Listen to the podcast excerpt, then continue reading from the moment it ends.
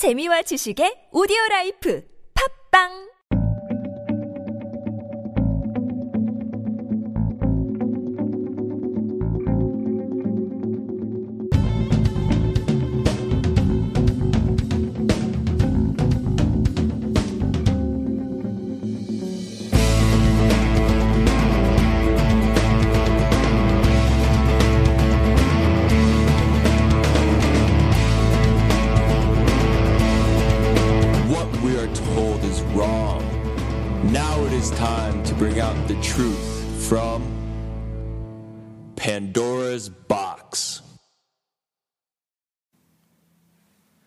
안녕하세요. 판도의 상자 오늘의 주제는 달 미스터리입니다. 익사리님 오셨습니다. 안녕하세요. 안녕하세요. 오늘의 주제를 익사리님이 선택해 주셨는데 특별한 이유가 있나요? 어, 특별한 이유가 있는데요. 일단은 우리의 그 청취자 분들 중에서 한 분이 이 주제를 해달라고 말씀을 해주셨기 아? 때문에 예전에 우리 그 팟캐 네. 그 사이트에 누가 글을 올려주셨 올려주셨었어요. 아 그때 네. 주제가 달이었나요? 네, 달에 대해서 해달라고 어떤 분이 요청을 해주셔서 제가 그걸 잊지 않고 생각하고 있다가 이번에 한번 해볼까 해서 말씀드렸습니다. 사실 제가 이번 갑자기 달을 하자고 하셔서 뭐 좋다고 제가 얘기는 했는데 준비를 하다 보니까 어저또놀제 요즘 또이 신기가 있어가지고 이상한 경험 많이 하잖아요. 네, 네. 그래서 어 사실 그 재미 깜짝 놀랄만한 그런 얘기들이 있는데 그거는 어 저희가 이달 주제를 두 번에 나눠서 제가 어, 올려드릴 것이거든요. 네. 오늘 얘기는 이제 달을 과학적으로 이 보는 관점에서 이제 달 미스테리를 얘기하게 될 거고요. 다음에 올라갈 2부에서는요. 그 신화와 오컬트적 관점에서 달을 이야기할 거거든요. 그러니까 제가 한 얘기는 아마도 아마도 다음 회 2부에서 주로 제가 얘기를 많이 하게 될 거고요. 네. 오늘은 조금 익사리님이 많이 얘기를 하게 되실 거예요. 예. 그래서 제가 이제 달에 대해서 관심을 갖게 된 계기는 아폴로 그 호의 달 탐- 착륙이었지만 그 외에도 그 러시아의 그 스푸트닉이라고 하는 그 저널이 있어요. 과학 저널. 네, 1970년에 그 마, 마이클이 아니라 미하엘이라고 그랬죠. 미하엘 바신, 알렉산더 어, 슈체바코브라는 사람 이 두 명이 쓴 Is the Moon the Creation of Alien Intelligence? 그러니까 이 달이라고 하는 것이 외계 지성체의 창조물인가? 라는 이 과학 저널에 실린 글이 있었거든요. 이 글이 이제 처음 이제 그 과학자들에 의해서 달이 인공물일 가능성이 제기가 되, 면서 사람들이 어, 이 가능성에 대해서 이제 관심을 갖게 됐죠. 네. 어, 그래서 이 책, 이, 이 논문에 대해서 간단, 간단하게만 제가 얘기한다면요. 거기 가설을 몇 가지 제시하는데, 첫 번째 가설이 달은 한때 지구의 일부분이었다 떨어져 나갔다. 두 번째 가설, 달은 지구와 같은 먼지 구름으로 독립적으로 형성되었고, 즉시 지구의 자연적인 자연 위성이 되었다. 세 번째 가설, 달은 지구와는 멀리 떨어진 곳에서 독립적으로 발생하였다. 아마도 태양계 밖에서.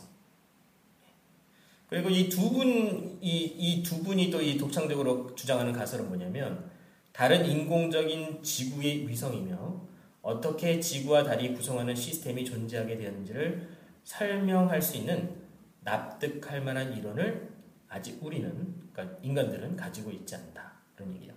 그래서 이, 이 얘기를 이제 1975년에 미국의 과학자가 받아요. 그래서 돈 윌슨이라고 하는 사람이 받아가지고 이제 그 얘기를 이제 하면서 이제 과학자들이랑 이제 사람들이 이 달에 대해서 관심을 갖게 된 계기가 되었죠. 예. 그러면 이 달의 기원에 대해서 일단 한번 얘기를 해보죠. 좀 얘기를 해주실래요? 네, 뭐 지금 처음부터 굉장히 그 쇼킹한 얘기를 하나 하셨는데 처음부터 과학자들이 그런 얘기를 하진 않았겠죠. 처음에는 제가 알기로는 19세기에 그 조지 다윈이라는 과학자가 있었는데요.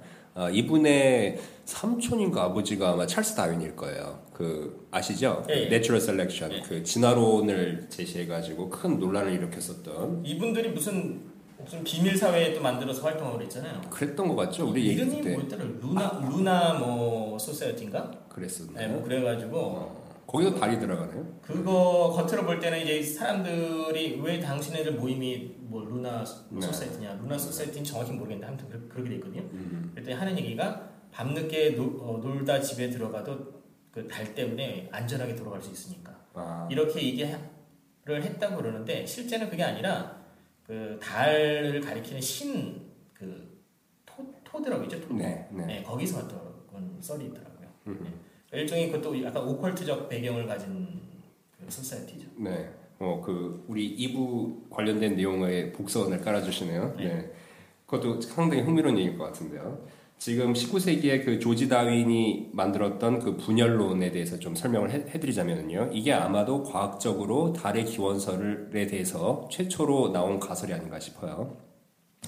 이 가설은 쉽게 말해서, 어, 지구가 여러 가지 그 더스트라고 하죠. 그 성간 물질들, 먼지, 우주에 있는 그런 것들이 중력에 의해서 하나로 합쳐질 때 지구에서부터 이렇게 떨어져 나왔다. 떨궈져 나와가지고 그것이 오늘날의 달이 됐다라는 이론으로 그 내용을 요약할 수 있을 것 같고요. 이 내용은 20세기 초반까지 정설로 받아들여졌습니다. 근데 1920년도에 음, 그렇죠. 1920년도에 어, 아, 누가 그 반박을 했는지 제가 이름을 안 찾았네요. 죄송합니다. 어떤 과학자가 1920년대에 어떤 얘기를 했냐면은 지구의 지구를 이루고 있는 주된 물질들의 그 반액체 상태, 그 상태에서의 점성도를 계산을 해봤을 때 그 점성도를 계산을 해보면은 아무리 가운동량이나 여러 가지 다른 환경들의 그 다른 외부 수치들을 여러 가지로 바꿔봐도 절대로 점성이 높아서 스스로 어떠한 물질들이 떨어져 나와서 독립된 하나의 성, 성체, 그 천체가 만들어지는 것은 불가능하다는 것을 이론적으로 입증을 했어요. 그래서 이 fission theory 또는 우리말로 하면은 분열 이론은 들어갔고요. 그 다음으로 나왔던 게 co-accretion theory라는 건데요. co-accretion theory라는 것은 아까 전에도 말씀드린 성간 물질이나 이 우주 먼지들이 형성 저기 하나의 천체로 형성하는 과정에서 지금의 오늘날의 토성 있죠. 토성처럼 주변에 띠가 만들어진 거예요. 그런데 그 벨트가 점점 중력이 큰 하나의 물질들에게 모이면서 오늘날의 달이 만들어졌다라는 이야기를 했습니다. 그런데 이 이론도 바로 어, 어떻게 그 퇴짜를 먹었냐면요. 오늘날의 지구와 달의 각 운동량을 계산했을 때 이게 불가능하다는 걸 알게 됐어요. 그래서 이 이론도 은근슬쩍 또 사라져 버렸고요. 오늘날 그나마 많은 사람들에 의해서 정설로 받아들여지고 있는 것은 빅웩 티오리예요. 이거 우리나라 말로 뭐라고 해야 될지 잘 모르겠어요. 아, 아까 뭐 제 네이버에 보니까 우리말로 쓰는 표현이 있더라고요. 아 그래요. 어, 뭐 그러니까 빅- 예, 빅은 큰 거고 웩은 이렇게 후려치는 거거든요. 그렇죠. 예. 그러니까 크게 한 대 쳤다. 뭐 이런 얘기가 되겠죠. 예, 뭐 부딪혀서 뭐 그렇게 된다는 얘기잖아요. 네. 그죠? 근데 이거는 앞에서 얘기했던 거하고 조금 다른 게, 어, 그 뭐냐, 아, 이게 지금 지구가 원래 처음에 만들어질 때 여러 가지 그 우주 물질들에 의해서 만들어질 때 지구랑 거의 크기가 같은 또 하나의 별이 만들어져서 이거를 뭐 two-body 시스템 또는 뭐 binary 시스템이라고 하지 않습니까? 천문학에서는 우리말로는 뭐 이체 시스템이라고 되나요? 뭐라고 해야 될지 모르겠네요. 아, 그것도 아까 찾아보니까 있더라고요. 아, 오늘 우리가 좀 준비가 미흡한 걸좀 예, 사과의 말씀드리겠습니다. 우리나라 말로 뭐라고 하는지 적절한 표현은 제가 지금 기억이 안 나지만 아, 기본적인 아무튼- 내용만 설명하면 되죠. 뭐. 네네. 그러니까 이게 위성과 그 주성의 관계가 아니라 두 개의 도- 별이 서로가 서로의 그 중력에 의해서 도는 거예요. 이런 시스템이 있거든요. 우주에는 의외로 이런 시스템이 많습니다. 그런데 그런 걸로 형성이 됐다가 어떠한 우리가 모르는 원인에 의해서 이 두 거의 똑같은 트윈스가 이 쌍둥이 별이 충돌을 일으키는 거예요. 충돌을 하고 나서 다시 부셔졌다가 얘들이 중력에 의해서 다시 해처 모여를 해가지고 오늘날의 지구와 달이 됐다라고 하는 것이 빅웩 티오리예요. 이게 뭐 지금까지도 주된 이론이죠. 그나마 많이 받아들여지고 있는데 이 이론에 또 치명적인 문제점이 있습니다. 그게 뭐냐면은 아무리 그때 당시 그 별들, 그러니까 지금의 그 지구와 달의 그 질량들을 계산을 해서 얘네들을 이제 나눈 거죠 반으로 반띵을 해가지고 그렇게 절반의 크기에 있던 별들이 부닥쳐서 오늘날의 가- 오늘날과 같은 지구와 달 시스템이 만들어지려면은 지금의 그 지구와 달이 굉장히 큰 가운동량을 갖고 있어야 돼요. 그러니까 이거는 쉽게 말하면은 에너지 보존 법칙입니다. 그러니까 최소한의 충돌에 필요한 충격량이 있을 거 아니에요. 그걸 계산했을 때 그 충격량은 어디로 딴 데로 사라지지 않거든요. 그게 이 달과 지구에 남아야 돼요. 근데 그게 어떻게 남냐면은 다 가군동량으로 남겠죠. 회전으로. 근데 그 회전 속도가 너무 낮은 거예요. 그러니까 지구가 24시간에 지금 한 바퀴를 도는 그런 자전 속도를 갖고 있는데 이 자전 속도는 이제 그 그거에 해당하는 가군동량이 있을 거 아니에요. 그 가- 가군동량이 이 이론이 설정하고 있는 최초의 그 충격량하고 너무 동떨어져 있어요. 값, 그, 값, 그 값이 수치가. 그래서 이 이론은 그 처음에는 1960년대 그 사브로노프라는 러시아 학자가 제창을 하고 미국의 하트만하고 데이비스가 어떤 그 구체적인 디테일 부분들을 완성을 한 분들인데 하트만 데이비스의 이 Big Whack theory에다가 조금 더 그 그 수치 해석적인 면에서 큰 진보를 그 갖고 왔다고 일컬어지고 있는 로빈 카눕이라는 여성 천체 물리학자가 그 수치 해석을 한 거예요. 뭐 컴퓨터 같은 걸 써가지고. 근데 이분이 도저히 각운동량이 에너지 보존 법칙에서 위배가 될 정도로 작으니까 이분이 하나를 또 만들어낸 거예요. 빅웩 시오리 넘버 2. 그게 뭐냐면은 이게 지금 사실인데 두 개의 이체 시스템이 부닥쳤다가 다시 해처 모여해가지고 지구와 달이 됐는데 그때 당시에는 지구가 엄청난 가군 동력을 갖고 있어가지고 예를 들어서 뭐 수십 분에 한 바퀴를 돌 정도로 그렇게 빨리 돌고 있었는데 여기에 지나가는 과객 혹성이 지구를 치고 지나간 거예요. 지구의 그 중력권에 들어와가지고 부닥치지는 않고 치고 가서 근데 반대 방향으로 쳐가지고 그 어마어마하게 큰 각운동량을 상쇄시키고 갔다. 그래서 오늘날 24시간에 한 바퀴 도는 이런 자전 속도를 갖게 됐다. 라는 이론을 냈는데 이 이론을 만든 로빈 카눕 박사가 뭐라고 했냐면은 너무 인위적이다 얘기가 지금의 이 지구가 갖고 있는 가군 동력에 맞추기 위해서 너무 짜깁기 한것 같아가지고 나도 이 이론을 상당히 불편하게 생각한다라고 얘기를 했대요. 근데 사실 이것뿐만이 아닙니다. 문제가 또 있어요.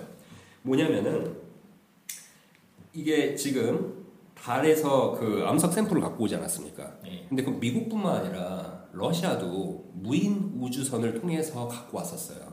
그러니까 뭐 실제로 인간이 간 적은 없지만 러시아도 러시아는 이제 여러 가지 그, 그 보내가지고 샘플을 갖고 왔단 말이에요. 러시아도. 그래서 러시아가 갖고 있는 달 샘플, 달 암석 샘플, 그 다음에 미국이 갖고 있는 달 암석 샘플 이런 것들을 산소 원소, 동위 원소를 측정을 해봤더니 얘들이 지구와 달하고 완전히 수치가 똑같은 결과가 나왔어요. 이게 무엇을 의미하냐면은 지구와 달은 태양에서부터 동일한 거리에서 형성됐다는 거예요. 근데 이게 뭘 뜻하느냐? 이거는 동일한 거리요? 동일한 거리. 그러니까 지금 얘기하는 거는요. 얘네들이 동일한 거리에서 만들어졌다는 건 뭘 뜻하냐면은 처음에 빅백 시오리는 이체 시스템이 부닥쳤다가 다시 흩어져 가지고 오늘날의 지구와 달이 만들어졌다고 했잖아요. 그런데 그이 충돌이 되기 전에 이체 시스템을 생각을 해보자는 거죠. 얘네들이 동시에 형성이 돼야 돼요. 그리고 수백 년 동안 안정적인 궤도를 이루어야 돼요. 그러니까 태양계 안에 이미 있는 상태에서 외부에 뭔가 충돌을 해가지고 다시 그게 헤쳐 모여를 했다는 얘기잖아요, 그죠? 그러니까 원래는 이제 쌍둥이 시스템 별이었는데 얘네들이 수백 년, 수억 년 동안 안정적으로 이 그 two-body 시스템으로 binary 시스템으로 지네들끼리 서로 돌다가 어떤 이유에 의해서 부딪혀고 부딪히고 그리고 다시 지금의 지구와 달과 같이 됐다는 이론이 돼야 돼요. 지금 산소 동위원소 측정 결과에 의하면은 그렇대요. 저도 정확하게 모르겠어요. 저도 천체 물리학자가 아니라서. 근데 이게 뭘 뜻하냐면은 이체 시스템이 아주 오랜 세월 동안 안정적으로 서로 돌았다는 뜻이에요. 이건 말이 안 되죠.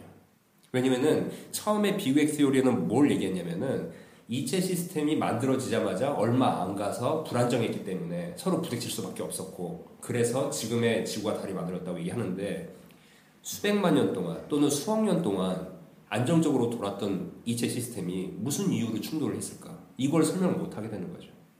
이것뿐만 아니라 몇 가지 또 이제 빅웩 빅웩 시오리의 맹점들이 좀 많아요. 그러니까 예를 들어서 그 달 암석 샘플을 갖고 왔다고 하지 않았습니까? 그 성분이 지구랑 거의 똑같아요. 그런데 지구와 달은 크기가 뭐 3.3배 정도 차이밖에 안 나는데 이제 그 지름 갖고 얘기하는 거예요. 반경, 반경 지름 이런 거 갖고 봤을 때는 3.3배밖에 차이가 안 나는데 우리가 여러 가지를 측정을 해보면은 지구의 중량은 달의 81배예요. 이거는 부피와 그 무게의 차이가 크기 때문에 density, 밀도의 차이를 뜻하는 거거든요. 근데 밀도 차이가 너무 커요, 이게. 그러니까 지구는 굉장히 컴팩트하고 달은 뭐라고 할까 굉장히 그 밀도가 낮다는 거죠. 안이 텅 비었거나 또는 안이 굉장히 그 밀도가 낮은 물질로 채워져 있다는 거예요. 이거는 과학적인 사실, 사실입니다. 나사에서 다 측정한 결과들이니까. 그렇다는 얘기는 뭘 뜻하냐면은 얘들이 어떤 이유에 의해서 충돌을 했다가 다시 흩어져 가지고 오늘날의 지구와 달이 만들어졌다는 이야기에 맹점이 될 수가 있죠. 왜냐면은 동일한 프로세스에서 형성이 되고 동일한 시기에 형성이 됐다면은 그렇게 내부 구조가 다른다는 게 말이 안 되잖아요. 이렇게 빅엑 티오리는 오늘날 여러 가지 맹점들이 많음에도 불구하고 그나마 논리적인 이론이 이거밖에 없어서 과학자들이 내심 불편해하고 있지만 그냥 정설로 받아들이고 있다. 나중에 그 아폴로 미션을 통해 가지고 여러 가지 실험이나 그런 것들 하는데 네. 거기서 나온 데이터를 보면은 지금 말씀하신 그 빅웨 티어리 자체에 약간 문제가 있다는 걸 확실히 알 수가 있어요. 네. 예. 제가 뭐 이따가 끝날 때쯤에 다시 한번 제가 얘기를 하게 될 거예요. 네, 그래서 아까 전에 우리 그 파파님께서 설명하신 그 달의 인공위성설, 그 인공위성 이론이 나오기 직전까지의 그 과학의 역사, 달의 기원에 관련된 과학자들의 추측과 가설에 대해서 제가 간단하게 브리핑을 해봤습니다.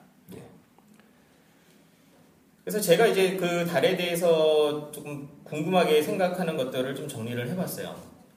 그 태양과 달의 미스테리라고 해서 음, 첫 번째 태양보다 달은 400배 작고 태양보다 달은 400배 더 지구에 가까이 있다. 네.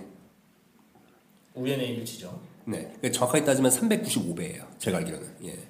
두 번째, 일반 행성은 밀도가 중심이 그러니까 행성의 가운데 코어 부분이 밀도가 가장 높게 돼 있거든요. 네, 그런데 달은 외부층이 가장 높아요. 그렇죠. 지각층이 예. 가장 밀도가 되게 그, 그 물질이 질량이 밀집돼 있는 지역이죠. 네. 세 번째, 달은 항상 같은 방향으로만 지구를 향하고 있죠. 그렇죠. 그 얘기는 무슨 얘기냐면 달의 자전이 지구 주변을 도는 공전 주기와 일치한다는 거예요. 그렇죠. 그래서 27.31로 일치한다는 거죠. 네. 이걸 뭐 항성월이라고 하더라고요. 예. 그래서 뭐 그런 얘기도 있잖아요. 달의 반대쪽을 보이지 않는 쪽을 뭐 그러나요? dark side of the moon이라고 그러나? 네. 그렇게 얘기하죠. 네. 예. 근데 이거 뭐 이따가 얘기할 기회가 있을지 모르겠지만 그 27.3이라는 숫자도 되게 희한한 게 지구의 부피를 1로 봤을 때 달의 부피가 0.273이에요. 좀 우연의 일치죠. 네. 우연이겠죠. 네. 그다음에 네 번째는 달의 그 개기식, 개기식이라고 하는 것은 개기일식이랑 개기월식을 얘기하는데요. 네. 이 계기식 현상에서 어 그 가려지는 것이 크기가 정, 그 정확하게 일치한다는 거예요. 그 아까 전에 말씀하신 그 400배 이론하고 정확하게 일치를 하죠. 왜냐면은 그 달의 그 지름이 태양의 지름의 395분의 1인데 그 달과 지구의 거리가 정확하게 태양과 지구의 거리의 395분의 1이거든요. 그래서 그게 이제 그 겉보기로는 똑같이 똑같은 크기로 보이죠. 계기 월식 현상이 나타날 때 네. 정확하게 이렇게 겹치잖아요. 완벽하게 겹치죠. 네, 이거 되게 너무 신기한 거예요. 우연의 일치 치고는 정말 정말 신비로운 일치죠. 네. 네. 그래서 1900 그다음에 이제 그 추에 대한 얘기도 이것도 재밌는데요. 1970년에 얼윈 섹스이라는 사람이랑 밀드레드 앨런이라는 사람이 추의 행동을 연구를 했는데요. 여기서 이제 진자 추를 사용하는데요. 푸, 푸코의 진자 얘기하시는 거예요? 예, 네. 비틀림 진자라고 해서 커다란 디스크에다가 이 가운데다가 이제 선 그 네. 그 추를 매단 그런 그 예. 진자인데요. 강한 그, 그 철로 만들어진 예, 맞아요. 금속으로 맞아요. 만들어진 예, 예. 예. 와이어로 만든 예, 건데 와이어로 만들어진 거죠. 이 진자가 움직이는 속도가 개기식 동안에 더 빨라져요. 음. 근데 왜 이 원인은 정확히 모르는 지금 현재 아무도 네, 몰라요. 아무도 몰라요. 네.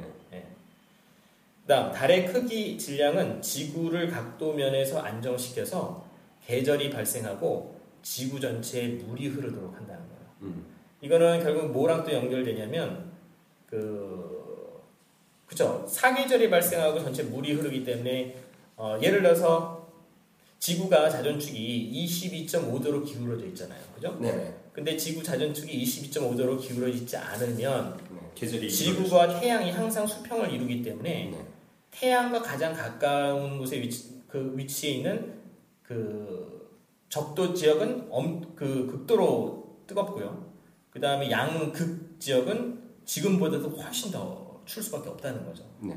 그래서 지금처럼 이 22.5도가 기울어져 있기 때문에 사계절이 발생하고 어, 그것이 그 고등동물, 특히 인간이 진화하는데 굉장히 중요한 역할을 했다는 거예요. 그 부분에 대해서 제가 조금 하나만 더 네. 보충 설명을 해볼까요? 아, 저도 하나 독립적으로 다른 소스에서 한번 찾아봤는데요. 그 과학 저널에서 가장 그 권위 있는 것이 네이처죠. 네. 예, 그 네이처에서 1993년도 2월 18일, 그러니까 361호 볼륨이 되겠네요. 거기에 라스카, 주텔, 로브텔이라는 세 분이 아, 함께 투고를 하셨는데 이 사람들이 시뮬레이션을 했어요. 컴퓨터 시뮬레이션.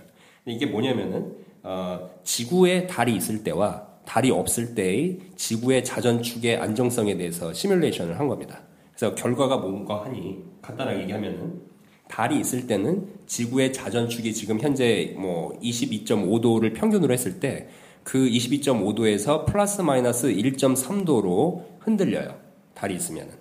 그러니까 굉장히 적게 흔들린다는 거죠. 지금의 그 자전축에서.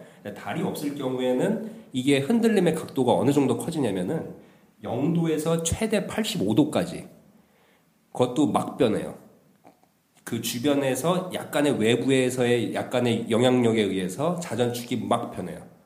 그거는 무엇을 뜻하냐면은 지표에서의 어마어마한 기후의 그 기후 변화가 일어난다는 거죠. 급격한 지구에서의 기후 변화가 이루어지면은 당연히 생명체들은 거의 살아남을 수가 없겠죠. 그 옛날 무슨 전설 같은 신화 같은 얘기도 거기 그런 얘기가 있더라고요. 네. 그 신들이 뭐 하늘에서 내려와가지고 인간들 뭐 이렇게 가르쳐주고 뭐 이렇게 하잖아요. 네. 그리고 인간들이 이제 그 신을 숭배를 하는데 네.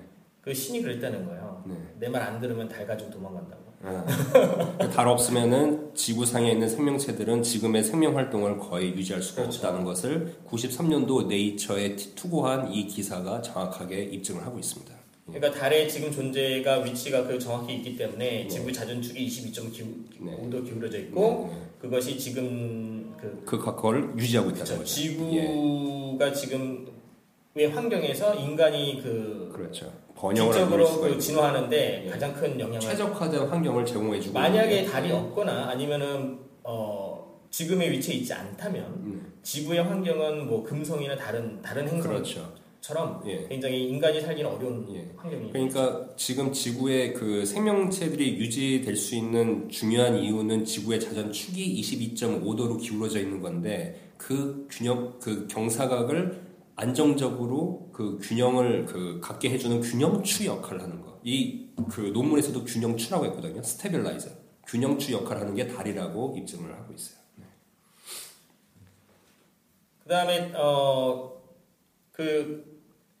여자 여자들 그 생리 있잖아요. 생리. 네, 네. 그 영어로 menstrual이라 menstrual 하면 월경의 그런 뜻인데요. 네. 이그 여성들의 생리 주기가 또 달이랑 또 같잖아요. 그렇죠. 달의 공전 주기랑 정확하게 예. 일치하죠. 그래서 그 menstrual이라는 단어가 그 어원 자체가 라틴어로 mensis에서 왔는데요. 네. mensis는 month를 의미하는 거죠. 우리 우리 동양 문화권하고 똑같네. 우리도 월경이라고 하는데 그 월이. 달 네, 월자를 네. 뜻하는 거니까요. 그래서 이그 그 인간의 그, 월, 그 월경과 달과 그 두 개 일치하는 거는 그 학자들이 얘기하기에는 벌써 굉장히 오래 전부터 그 네.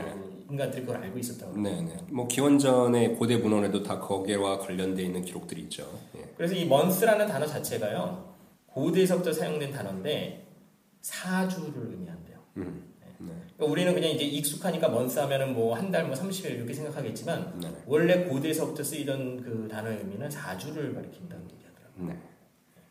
그래서 저는 이, 처- 사실 준비할 때 요, 요게 가장 궁금했어요. 그래서 제가 이 리스트를 가장 처음에 만들어 놨었거든요. 네.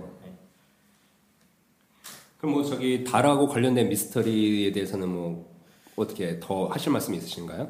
어, 사- 그 처음에 제가 아까 얘기했던 게 뭐냐면 그 스푸- 스푸트닉이라는 그 러시아 과학 저널에 네. 그두 명의 러시아인이 이제 과학자가 그, 그 달이 인공 위성일 가능성에 대해서 이제 가설들을 제시하잖아요. 그죠? 네. 그다음 거기다 자기 개인적인 거, 뭐 여러 가지 이렇게 해가지고 글을 올렸는데 나중에 1975년에 그댄단 윌슨이라는 사람이 우리의 미스터리한 그 우주선, 그러니까 space spaceship 여기서는 뭐 spaceship이 뭘 얘기하는 거냐면 달을 얘기하는 거죠. 이 글을 써요 이분이. 그래서 그 이분이 아까 얘기했던 스푸트닉에 실렸던 그 두 명 러시아 과학자들의 글에다가 그 미국의 그 아폴로 mission을 통해서 얻은 그 자료들 있죠 데이터 네. 그거를 적용해서 이 Our Mysterious Spaceship이라고 하는 글을 쓴 거예요. 그래서 이 다니 윌슨이라는 사람은 기본적으로 달이 우주선이다 이렇게 얘기하는 거예요. 그러니까 스타워즈에서 나, 나오는 그, 그 우주선 달 모양 그 우주선이잖아요. 그죠? 네. 바로 그거라는 얘기예요. 네. 그래서 이분이 이제 그, 그 글에 보면 무슨 얘기가 나오냐면 다른 지구보다 또는 아마도 태양계보다 훨씬 더 오래되었다는 그 증거를 증거가 있다 이렇게 얘기하고 있고요. 뭐 그리고 달 내부에는 이제 세, 층이 세 개가 있거든요. 네. 세 개가 뚜렷한 층이 있는데 그 밀도가 높은 거는 이제 바깥에 있다. 아까 제가 얘기하지 않았었나요? 아, 예, 이, 말씀하세요. 이, 이, 이 얘기도 이, 이분이 이제 지적하고 있고요. 그 다음에 달의 도래에서는 그 자력이 발견되는데 네. 달이 행성들과 태양을 우주 속에서 지나가면서 이 돌들이 그 어, 자력을 지니게 되었다. 뭐 이런 얘기도 하시고요. 그 다음에 달의 바다라고 불리는 그 마리아라고 하는 게 있거든요. 네. 마리아라고 하는 게 뭐냐면 우리가 달을 이렇게 바라보았을 때 이 검어 검게 보이는 부분이 있죠. 네. 그 토끼. 음. 요거를 이제 부분을 마리아라고 그러는데 마리아라는 단어 자체는 원래는 그 바다라는 뜻이에요. 그래서 이분이 주장하는 건 뭐냐면 내부에서 달 내부의 폭발로 인해서 녹은 돌, 돌들이 음. 밖으로 분출된 거. 음. 요게 이게 검은 그 마리아라는 거예요. 음. 예. 그런데 이분이 주장하는 거는 이거 자체가 인위적으로 음. 그렇게 됐다는 거예요. 음. 그러니까 자연적으로 그런 것이 아니라 음. 이, 이것이 인위적으로 발생했다고 말, 말을 하시는 거죠. 근데 사실 그 우리가 그렇게 이제 어떻게 보면은 이제 그 굉장히 고급 정보인데요. 네. 그런 고급 정보를 봐도 이상한 부분이 많지만 사실 우리가 인터넷에서 액세스할 수 있는 그런 여러 가지 기초 자료들 있지 않습니까? 달이나 지구나 태양과 같은 어떤 그런 기초 천체들의 뭐 간단한 자료들, 예를 들어서 뭐 지름이라든지 거리라든지 이런 것들을 가지고 좀 장난을 쳐도요 이상한 우연의 일치가 계속 나옵니다. 이런 것들을 간단하게 설명을 하자면 어, 저안 끝났어야지. 아 그래? 한 두 가지만 얘기할게요. 예, 예. 그 다음에 또 이분이 얘기하신 게 뭐냐면 그, 그 달이 원래는 그, 그, 그런 논쟁이 있었대요. 달이 뜨겁냐 차갑냐 논쟁이 네. 있었는데 어, 이분 주장은 뭐냐면 이제 그 원래 그러니까 둘 다 맞다는 거예요. 원래는 차가운 곳이었는데 인공적으로 내부 그 인공적으로 이 달을 위성으로 만들면서 다량의 열을 발출 방출하는 그런 그 위성으로 변형, 변형됐다는 거죠. 네. 그래서 결국 이 얘기는 무슨 얘기냐면 그, 그 달이 할로우라는 거야. 할로우. 할로우라는 게 안에가 속이 속이 비었다는 거죠. 비었다는 얘기죠. 네. 예. 그래서 이 그 달이 안에가 비어 있다는 얘기가 이게 어디서 나오냐면 그 아폴로 그 실험에. 예. 네. 아폴로 12호랑 13호가 실제 달에 가서 아 예. 맞아요. 12, 13호가 네. 두 번의 실험에 걸쳐 가지고 그 달에다가 뭘 쏴 가지고 충돌을 시켜요. 네. 그랬더니 그 아폴로 12호 실험, 실험 같은 경우는 어떻게 됐냐면 한 시간 넘, 한 시간 동안인가 그 달이 종처럼 이렇게 울렸다고 네. 교회 종처럼 네. 막그 떨리면서 울렸다. 그러니까 속이 빈 그 쉘이 흔들리는 아주 전형적인 그런 그 흔들림을 보여줬다고 했죠. 그러니까 일반적으로 우리가 달이 뭐 이렇게 안에가 비어 있다 그러면 미친, 미친 사람이라고 생각하잖아요. 아니, 뭐 실제- 나사 나사에서 실제 한 나- 실험의 결과에 의한 거예요. 네, 실제 그거는 나사 네. 실험에서 이렇게 나온 거고요. 과학자들이 그렇게 그 지금 많은 과학자들이 그런 이야기들을 전혀 이상하게 생각하지 않고 있어요. 예. 그러니까 뭐 정말 그 달이 안에가 아주 이쁘게 동그랗게 비었다는 얘기를 얘기하는 게 사실 아니고요. 부분적으로 적어도 비어 있거나 아니면 아까 우리 얘기했었죠. 밀도가 굉장히 낮다는 거 일부지. 근데 저는 아니 그 깨끗하게 텅 비어 있다고 생각하는 사람들도 많은 걸로 알고 있어요. 그렇게 생각하는 분들도. 예. 근데 그 받아들이기 좀 힘들다고 생각하실 수 있는데 아무튼 이 1970년대는 이런 그 실험 이후에 어, 이런 생각을 갖는 분들이 꽤 많았었어요. 네. 뭐 말씀하실 거 있죠? 아, 예. 아까 전에 제가 잠깐 간단하게 기본적인 수치에 대해서 네. 장난치는 거를 좀 얘기를 하려고 했는데요. 어, 일단은 몇 가지 달의 이상한 점들. 가장 우리가 그 아, 어느 누구나 확인해 볼 수 있는 내용들만 얘기를 할게요, 저는요. 일단 달과 지구의 둘레를 곱하고요. 그걸 100으로 나누면은요. 태양의 둘레가 나와요. 이거는 오차 범위 0.1% 이내에서 정확하게 일치합니다. 그리고 어 달의 주기랑 그 달의 주기를 아까 전에 그 공전 주기 얘기하셨죠? 27.32 27.32일 동안 지구를 한 바퀴 돌죠. 그렇죠? 그런데 이거는 아까 전에 말씀드린 것처럼 지구의 부피의 27.322%거든요. 달이. 그러니까 이게 소수점 그 세 자리 숫자까지 일치를 해요. 좀 희한한 일치죠. 그것도 이상한 건데 이건 다 여러분들이 웹사이트 인터넷에서 다 수치를 찾아가지고 스스로 확인하실, 확인하실 수 있는 내용들만 제가 말씀드리는 겁니다. 그리고 두 번째로는 어 그 지구의 공전 속도의 감속이라는 얘기 들어보셨나요? 그러니까 지구의 공전 속도가 아주 미세하게 계속 감소해 왔었거든요. 그거는 이제 뭐 최첨단 과학으로 그걸 측정을 해왔으니까요. 다들 그 디지털 시격에서 그걸 계산을 해왔으니까 이거는 뭐 이론의 여지가 없는 사실인 과학적인 사실인데요. 이 지구의 공전 속도 감속이 1999년도에 멈췄어요. 근데 이제 이것에 대해서 조금 설명을 하자면은 어, 그 감속이 그 멈춘 거에 대해서 얘기를 하는데 그 지구의 지금 공전 속도가 완벽하게 일치 저기 그 상수가 됐거든요. 등속이 됐어요. 1999년 이래. 근데 그 속도가 어떻게 되냐면은 어, 광속의 정확하게 만 분의 1이에요. 그러니까 지구가 한 바퀴 도는 속도 있지 않습니까? 자전. 그 속도가 지금 현재 광속의 빛의 속도의 정확하게 만 분의 1이고요. 만이라는 숫자는 지구 궤도를 달이 366번 도는데 걸리는 날짜 숫자하고 일치해요. 그러니까 27.32를 곱하기 366을 하면 정확하게 만이라는 숫자가 나와요. 근데 366이라는 숫자가 왜 중요한지에 대해서 이거 지금 제가 얘기해도 될까요? 예, 예. 네. 지금 한 5분 정도도 안 남은 것 같은데. 아, 그래요? 네. 그러면은 이 얘기는 너무 긴 얘기라서 다 못하겠는데요. 아, 그래요? 더 시간이 필요한가요? 예, 예, 예. 아, 그래요? 그러면은 뭐 어떻게 이쯤에서 마무리를 할까요? 그러면은 사실 오늘 얘기보다는 다음 시간이 아마 청취자분들한테는 더 재밌는 얘기들이 많을 거예요. 네. 아마 깜짝 놀라실 얘기들도 있을 텐데, 어, 사실 오늘 저희가 하는 얘기는 저희가 무슨 주장을 한다기보다는 실제 이렇게 말씀하시고 어, 이런 내용들이 있었다라고 하는 것을 전달하는 수준으로 그냥 받아들이시면 될 것 같아요.